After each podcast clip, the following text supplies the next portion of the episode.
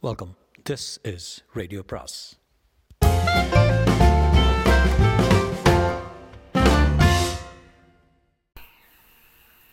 சுஜாதாவின் யவனிகா பாகம் ஒன்பது. வசந்த் வியப்புடன். பாஸ் இந்த கேஸுக்கு ரெண்டு பக்கம் இருக்கு. மேம்பாக்கா சிலையை தேடுற ஒரு பக்கம். பின்னணியில் அந்த யவனிகா சிலையை வச்சுக்கிட்டு ஏதோ ஒரு பெரிய இன்டர்நேஷ்னல் தாதா டூப்ளிகேட் சில அடித்தடி காலையில் ஒரே பிரேதம். இப்படி ஒரு விபரீதமான குழப்பம். எனக்கு மெல்ல தெளிவு ஏற்பட்டிருக்கு வசத் எனக்கு என்னவோ விசிஷ்டாத்வ தத்துவ ஞானம் போல் அல்லது ஹாக்கிங் கூடிய ஸ்ட்ரிங் தியரி போல் இருக்குது. கொஞ்சம் யோசிரா தேஜமய மனசில் உலாவி விட்டு யோசிக்கிறதா அது? எந்த திராட்சை பழத்தை பார்த்தாலும் சாப்பிட தோணல. அவள் கண் மாதிரி இருக்கிறதுனால இன்னும் ஒரு புது கவிஞர் சொல்கிறாப்புல இவங்களுக்கெல்லாம் வேறு வேலை இல்லைடா. அவங்கள கேளுங்க வக்கீல் வேலையே வேஸ்ட்டுமாங்க இதற்குள்ள அருகாமை காவல் நிலைய அதிகாரிகள் நிதானமாக வந்து விசாரிக்க துவங்கினார். கணேஷ் சார் இந்த ஆள் யாருங்க? என்னை பார்க்க வந்தவர். எனக்கே முத முதல்ல இப்போ தான் பரிச்சயம். அதுக்குள்ள கட்சிக்காரரா? ஏதாவது கேஸ் விஷயமா? சொத்துக்கு தகராறா? உறவுக்காரங்க போட்டு தள்ளிட்டாங்களா? அப்படி தெரியலங்க. இவர் சிலை செய்வர் கும்பகோணத்துக்காரர். சாமிநாத ஸ்தபதின்னு பேர். சிலை ஆர்டர் கொடுத்தீங்களா விவரமாக சொல்கிறேன் நீங்கள் ஒரு எஃப்ஐஆர் போட்டிருங்க கமிஷனர் ராஜேந்திரன் இதில் இன்ட்ரெஸ்டடு முதல்ல அவருக்கு தகவல் சொல்லிடுங்க அவரே இங்கே வர்றதா சொல்லியிருக்காரு. ராஜேந்திரன் வந்தபோது அவருக்கு விவரம் ரேடியோவில் சொல்லப்பட்டிருந்தது. எங்க அந்த அஸ்ஸாமி என்று சுற்றுமுற்றும் பார்த்து விரைப்பான சல்யூட்டை வாங்கி கொண்டார். என்ன பார்க்க வந்தவர்? போயிட்டார் ராஜேந்திரன். கும்பகோணத்துக்கா? இல்லை இன்னும் கொஞ்சம் மேலே என்றான். ஓ இவரையா?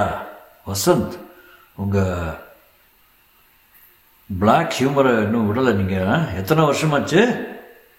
அடுத்த அறைக்கு போய் திரும்ப வர்றதுக்குள்ளே கால் மணியில் எல்லாம் நகர்ந்து போச்சு. இருவரும் கீழே கிடந்தவரை பார்த்தனும் மண்டையில் நல்லா அடி ஏதோ ஒரு கனமான பொருளால் அடிபட்டிருக்காரு. ஸ்கல் வெடிச்சிருக்கு பாருங்கள் மூளையில் அடிபட்டால் வலி கிடையாது. ஐயோ எனக்கு இருந்த பசியெல்லாம் போயிடுச்சு என்றான் வசந்த். ஃபோட்டோ பிடிப்பவர்கள் வந்து ஆம்புலன்ஸ் வந்து கைரேகைக்காரர்கள் வந்து சீன் ஆஃப் கிரைம் ஆசாமிகள் அனைவரும் வந்து மந்தமாகத்தான் காரியங்கள் நகர்ந்தன. ஸ்தபதி மெல்ல மெல்ல நிறம் மாறிக்கொண்டிருந்தார் ஸ்ட்ரெச்சர் இழுக்கப்பட்டிருந்து தகுந்தவாறு தலையாட்டி கொண்டு சென்றார். முகம் நீளமாகி உதடு கருப்பாகி வசந்த் அந்த பக்கம் திரும்பி கொண்டான். சில சமயம் மூணு நாளைக்கு கூட நிறம் மாறாது. பொன் வருவலாக இருக்கும். சில சமயம் அரை மணி நேரத்தில் மாறிடும். உடம்புவாக அப்படிங்க. கெட்ட திரவங்கள். யோ. கணேஷ் தனியாக வாங்க என்று கணேஷன் அலு அலுவலருக்கு அழைத்தார் ராஜேந்திரன். மேஜை முன் உட்கார்ந்து கொண்டு ஒரு நோட் புக்கை உருவி உங்கள் கிட்ட ஏதாவது தியரி இருக்குதா? இவரை யார் கொண்டிருக்க முடியும்? எதுக்காக வந்தார்? சிலைக்கு மோல்ட் பண்ணியாச்சு. அதுக்கு ஃபினிஷிங் டச்சஸ் கொடுக்கணும். அதுக்கு பணம் வாங்குறதுக்குன்னு வந்தார். நான் ஆடி போயிட்டேன். எங்கிட்ட பணம் வாங்க யார் அனுப்பிச்சாங்க? எங்களுக்கும் சிலைக்கு என்ன சம்மந்தம் காணாமல் போகிறத தேடினதை தவிர கேட்குறதுக்குள்ள ஆள் காலி.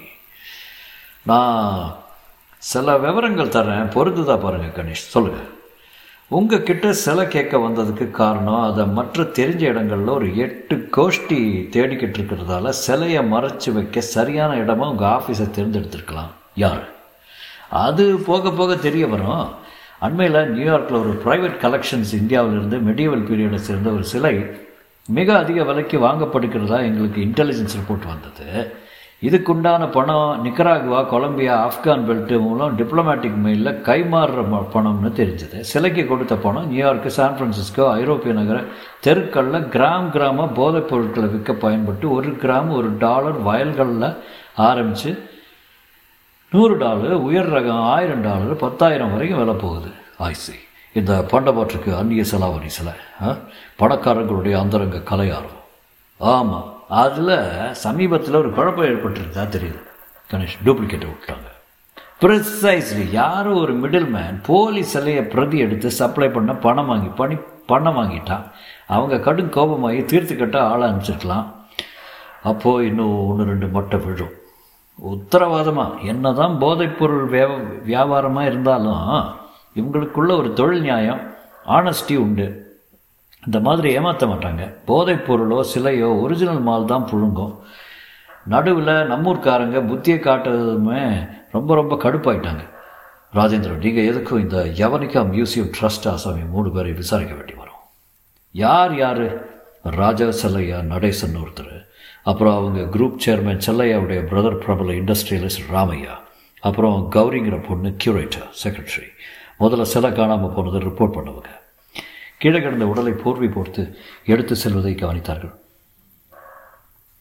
இவன் தான் முதல் பலி. அடுத்தது நீங்கள் கூட இருக்கலாம். எதுக்கும் எச்சரிக்கையாக இருங்க. உங்கள் பேரும் அடிபடுது. ஐயோ வெட்டி பம்புக்கு வேலையில் போகிறோம் நாங்கள் எதுக்கு தான் தோளில் போட்டுக்கிட்டோமோ. இதில் மாட்டினோமா? நாங்கள் பாட்டுக்கு ஏபிஎஸ் கார்பஸு ரிட் ஒத்திவைப்பு எலெக்ஷன் பெட்டிஷனு கோலா கம்பெனி நஷ்ட ஈடுன்னு எடுத்தோம் இந்த சூழலில் மாட்டிக்கிட்டோம். அப்போது யவனிகா சிலை இந்தியா விட்டு போகலைன்னு தெரியுது. ஆமாம் டெல்லி சர்க்கார் வேறு வேறு தீவிரமாக தேடிட்டு இருக்குது it it's too hard now. இப்போவும் ஓனரை கேளுங்க சிலையா அப்படின்னா என்ன கருப்பா சிவப்பான்னு கேட்பாங்க. கேட்டுட்டாங்க. அந்த சிலை இன்னும் ரெண்டு காவு வாங்கிட்டு தான் வெளிவரும் என்றார் Rajendran. One two three one two என்று டான்ஸ் டைரக்டர் சொடுக்க பின்னணியில் தகரடப்பா ஒலிப்பது போல தாளவாத்தியங்கள் ஒலிக்க மஞ்சள் ரவிக்கை பச்சை பாவாடை காவி கலர் கைக்குட்டைகள் வெள்ளை ரிப்பன் அணிந்து தேசிய ஒருமைப்பாட்டை நாற்பது பெண்கள் மத்தியில் தேஜமை காலில் பிளந்த கண்ணங்கரையில் ட்ரெஸ்ஸில் ஒரு ஸ்டெப் வைத்துவிட்டு நாற்காலில் போய் உட்கார்ந்து கொண்டு நாற்பது தடவை டச்சப் பண்ணிவிட்டு மாதுளை ஜூஸ் குடி உறிஞ்சி கொண்டிருந்த போது அருகே பாடிகார்டாக இருந்த வசந்துக்கும் அவளுக்கும் கீழ்காணும் உரையாடல் நிகழ்ந்தது. ஏங்க நீங்கள் கேட்கவே மாட்டீங்களா? என்ன? இந்த பொண்ணுங்க அவங்க கூட ஆடுறாங்களே யாருன்னு? இவங்க ஜூனியர் ஆர்டிஸ்ட்டுங்க நான் அதை கேட்கல கதையில் இவங்க யாரு? கதையில் இவங்க கிடையாது என்றாள் எளிதாக. வசந்த் சட்டென்று முகத்தில் வெளிச்சம் போட்டது போல ஆனான் சிம்பிளாக சொல்லிட்டீங்க மரமண்டை எனக்கு தெரியல பாருங்க. இதாங்க சூட்சமா. வெறும் அடிக்குறிப்புகள் பின் குறிப்புகள் இடுப்புகள். உங்களுக்கும் மூளை இருக்குது. மஜாக் பண்ணுறீங்களா வசந்த்? அப்போது அங்கே வந்த சம்பத் வசந்த் உனக்கு நான் எப்படி நன்றி சொல்கிறதுனே தெரியல. இன்னும் மூணு நாள் அடை காத்துட்டேன்னா ஷெட்யூல் முடிஞ்ச படம் டப்பிங் போயிடும் காவல் போட்டுக்கலாம். அதுக்குள்ளே ஏதாவது அசம்பாவிதமாக நடக்காமல் இருக்கணும்னு திரு திருப்பதி பெருமாளை பிரார்த்திக்கிறேன். என்னாச்சு உங்கள் ஆஃபீஸில் ஏதோ கெட்ட காரியமாமே. மேட்ரு எப்போ முடியும் இன்றைக்கி ஷூட்டிங்கு இதோ லஞ்ச் அனுப்புகிறோம் அப்போது அவனை கவனித்தான். பின்னணியில் ரிஃப்ளெக்டர் அருகில் நின்று கொண்டிருந்தான். யாருப்பா அது? இந்த கேமராமேன் அதட்டு கொண்டிருக்க. அவன் தன் பேண்ட் பைக்கில் எதையோ தேடுவன் போல தோன்றினான். வசந்த் உஷாரானான். அவனை மெல்ல அணுகினான் அணுகினான். வசந்த் அணுகுவதை அவன் கவனிக்கவில்லை. அவன் தேஜுவை அணுகினான். தேஜுவுக்கு ஒரு ராட்சச எவர்சில் ஒரு டிஃபன் பாக்ஸில் மதிய உணவு வந்தது. ஒரு பெண் சாப்பிட இத்தனை ஐட்டங்களா? பொரியல்லையே எட்டு வகை. அவியல் வத்தல் குழம்பு மீன் வறுவல் பாஸ்மதி அரிசி நம்மூர் அரிசி. ஒரு பாத்திரம் நிறைய கட்டி தயிர் ஊறுகாயில் எட்டு வகை. தேஜி வெற்றையெல்லாம் ஸ்பூனால் மாதிரி பார்த்துவிட்டு ஐஸ்கிரீம் புட்டிங் மட்டும் உட்கண்டான். அவன் மிக அருகே வருவதை வசந்த் உணர்ந்தான். அருகில் தனியார் செக்யூரிட்டியிடம் சொல்லி அந்தால விசாரித்து வரும் கட்டு என்றான். செக்யூரிட்டி ஆசாமிகள் அந்நியனை வசந்திடம் கூட்டி வந்தார்கள். யார் அணி என்று அதட்டினான். ஐயா நான் வந்து வந்து தேதியுடைய பரம ரசிங்க அவங்க படம்னா எனக்கு பைத்தியம். ஒவ்வொரு படத்தையும் பத்து முறை பார்ப்பேன். ஷூட்டிங் நடக்கிறதா சொன்னாங்க. பார்த்து கையெழுத்து வாங்கிட்டு போகலாம்னு பைக்குள்ள என்ன? ஒன்றும் இல்லைங்க ஆட்டோகிராஃப் இதில் வாங்குவேன் நோட்லைங்க நான் அழுக்கான ஐந்து ரூபாய் நோட்டு ஒன்று கட்டினேன் இதில் எப்படியாவது பார்த்தா முனிசிபல் கழுப்புற மாதிரி இருக்குது நோட்டு இதுலையா? ஐயா வேறு காசு இல்லைங்க ஏழை ரசிக்கங்க யோ உண்மை சொல் எதுக்கு வந்த? உண்மையிலே ஆட்டோகிராஃப் வாங்குறதுக்கு. அடி வாங்கியிருக்கியா? புரியலைங்க. அடி புரியலையா? கன்னத்தில் கழுத்தில் தாடையில் ஓத நிஜமாக அடித்த பல் பேந்து ரத்தம் சிந்துமே. அவன் சற்று பயத்துடன் சிரித்தான். கேலி பண்ணுறீங்கய்யா கேலி இல்லை. அவன் தாடையில் தட்டி. இதான் முதல் அடி. பாரு தேதியுடைய படமெல்லாம் பார்த்துருக்கில்ல? கடைசி அவங்க நடித்து வெளிவந்த படம் என்ன சொல்லு? அதாங்க பேர் சட்டு ஞாபகம் இல்லை. சட்டு ஞாபகம் இருக்கிற படமாக சொல்லு. ஒரு படம் பேர் சொல்லு. ஜோதி அந்த மாதிரி படம் ப படமே கிடையாது. அவன் திரு திருவன்று விழித்தான். சொல்லுப்பா யூனிட்டை காத்திருக்கமில்ல அவன் வசந்தை பரிதாபமாக பார்த்தேன். நான் கையெழுத்துக்கு வரலைங்க. அப்படி வா. எதுக்கு வந்த? சிலை இருக்கிறதா சொன்னாங்க. என்ன சிலை? ஏதோ தேவதை சிலைன்னாங்க. யார்? ஒரு பார்ட்டிங்க கச்சலாக காதில் ரோமம் வச்சுக்கிட்டு குல்லா போட்டுக்கிட்டு ஒருத்தர். சிலையை கொண்டாந்தா பத்தாயிரம் தர்றதா சொன்னாங்க. திருடிட்டு வர சொன்னாங்க. யோ சில வேற கதையா? அது இங்கே இல்லை. இங்கே தான் தேட சொன்னாங்க. பெட்டிங்கில் டிஃபன் பாக்ஸில். புரியல. இன்னொருத்தர் தேஜாமணி ஷூட்டிங் ஸ்பாட்டில் யவனிகா சிலையை தேடி வந்துக்கிட்டு கொண்டு வர சொன்னாங்களா? ஆமாங்க. திஸ் இஸ் அமேசிங் இந்த விடாதீங்க. சேரோட கட்டி போடுங்க. என்றவன் சொல்லை செல்லை தட்டி பாஸ் வசந்த் பேசுகிறேன் உங்களால் நம்ப முடியுமா? யவனிகா சிலையை தேஜமயி கிட்ட தேடுறதுக்கு ஒரு ஆள் வந்து நிற்கிறான் தப்பாக சொல்கிறேன் அது வேறு கதைரா வேறு கதை தான். தேஜவுக்கு இதற்கும் ஸ்நான பிராப்தி கூட கிடையாது. இருந்தாலும் எப்படி? அவையார் யார்? பார்த்தா பாத்திரம் திருட மாதிரி இருக்காங்க. கீழ்மட்டமான கையால் போல தெரியுது. யாரோ அனுப்பிச்சிருக்காங்க. யாரோ அனுப்பிச்சு தட்டினா தெரியும். இதில் இதிலிருந்து உங்களுக்கு ஏதாவது புரிஞ்சுக்க முடியல சிலையை பல பேர் பல இடங்களில் தேடிட்டு இருக்காங்க வசந்தா அதான் இதுக்கு அர்த்தம். எவனுக்காகவும் தேஜுக்கு என்ன சம்மந்தம் இருக்கு. யோசிச்சு பாரு. பாஸ் நீங்கள் வேறு புதுசாக புதிரை போட்டுக்கிட்டு போகிறீங்க என்ன சம்மந்தம் இது வரைக்கும் ரெண்டு கதையும் வேறு வேறுன்னு தான் நினச்சேன். யோசிரா முட்டாள. ஒரே சம்மந்தம் கௌரி தான் என்றான் வசந்த். புரியுதா? கௌரி தான் ஒன்று பொண்ணு. அந்த பொண்ணு ரொம்ப டீப்னு தெரியுது. மூஞ்சூர் மாதிரி இருந்துக்கிட்டு அழு அமுக்குனியா அமுக்குனியா இருந்தது நீ ஒன்றும் இனி இனிமே அவளை விசாரிக்காத. நான் ஃபோன் பண்ணி வரவழைக்கிறேன். என்கிட்ட காதலுக்கு இதழ்னு குழையறா. காதலா? ஆமாம் தெய்வீக காதல். எனக்கு பெரிய லெட்டர் எழுதி மணந்தா ஒன்றுத்தான் மணப்பேன். இல்லை பிணந்தான் அப்படின்னு எழுதியிருக்குது கிறுக்கு. அதை வரவழைச்சு நைச்சியமாக பேசி நம்ம மேட்டர் விசாரிக்கிறேன். போனால் போகிறது கையில் ஒரு முத்தம் வேணால் கொடுத்து பாருங்க. பாடி கார்டு வேலை முடிஞ்சதில்ல? என்ன ஷூட்டிங் நடக்குது? ஏன் கேட்குறீங்க அந்த அங்கே ஏரியாவிலேயே மொத்தம் அரை மீட்டர் துணி தான் இருக்கும். அதை கிழிச்சு கிழிச்சு நாற்பது பெண்கள் போட்டு போட்டுக்கிட்டு தொப்புள்ள வெயில் அடிக்க வச்சுட்டு ஒரு அரை மணி நேரமாக எடுத்துக்கிட்டு இருக்காங்க. தேஜபாய் என்ன பண்ணுறாங்க செல்ஃபோனில் வாய் ஓயாமல் பேசிகிட்டு இருக்காங்க. இந்த உலகமே வேஸ்ட் பாஸ் மொத்தம் முந்நூறு கோடி ரூபாய் போடுறது வருஷத்துக்கு. கணேஷ் கூப்பிடுகிறான்றதும் கௌரி உடனே வந்தாள். எனக்கு பயமாயிருச்சு கணேஷ். உங்கள் ஆஃபீஸ்க்கு வரவே தயக்கமாயிருச்சு. ஏதோ கொலை விழுந்துருச்சாமே.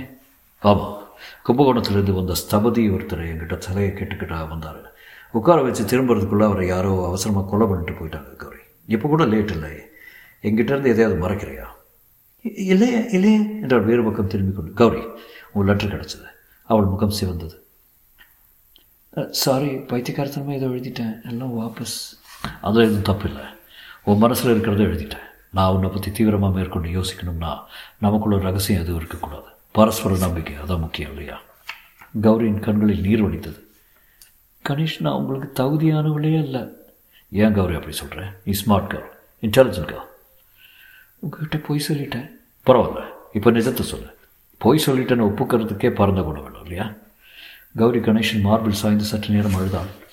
மூக்கை சிந்தினாள்.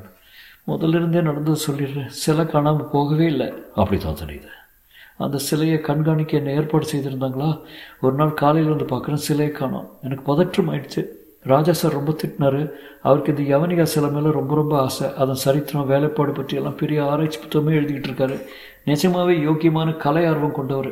எனக்கு அவருடைய நம்பிக்கை இழந்துட்டோம்னு ரொம்ப வருத்தம். ராஜா சாருக்கு அந்த சிலை ரொம்ப விலை மதிப்புள்ளது. அதுவும் பேரில் பல பேருக்கு கண் இருக்கும்னு தெரியும். இந்த சமயத்தில் நான் சிலை திரட்டு போய் மறுபடியும் கிடச்சிருக்கேன். சில மறுபடியும் கிடச்சப்பறம் அதை நீ எப்போ பார்த்தியா? இல்லை இப்போ வினோதமாக சிலை எங்கிட்ட இருந்ததையே மறந்துரு ராஜா சொல்லிட்டார். கவர்மெண்ட்டில் அதால் பெரிய பிரச்சனையாக தெரியுது.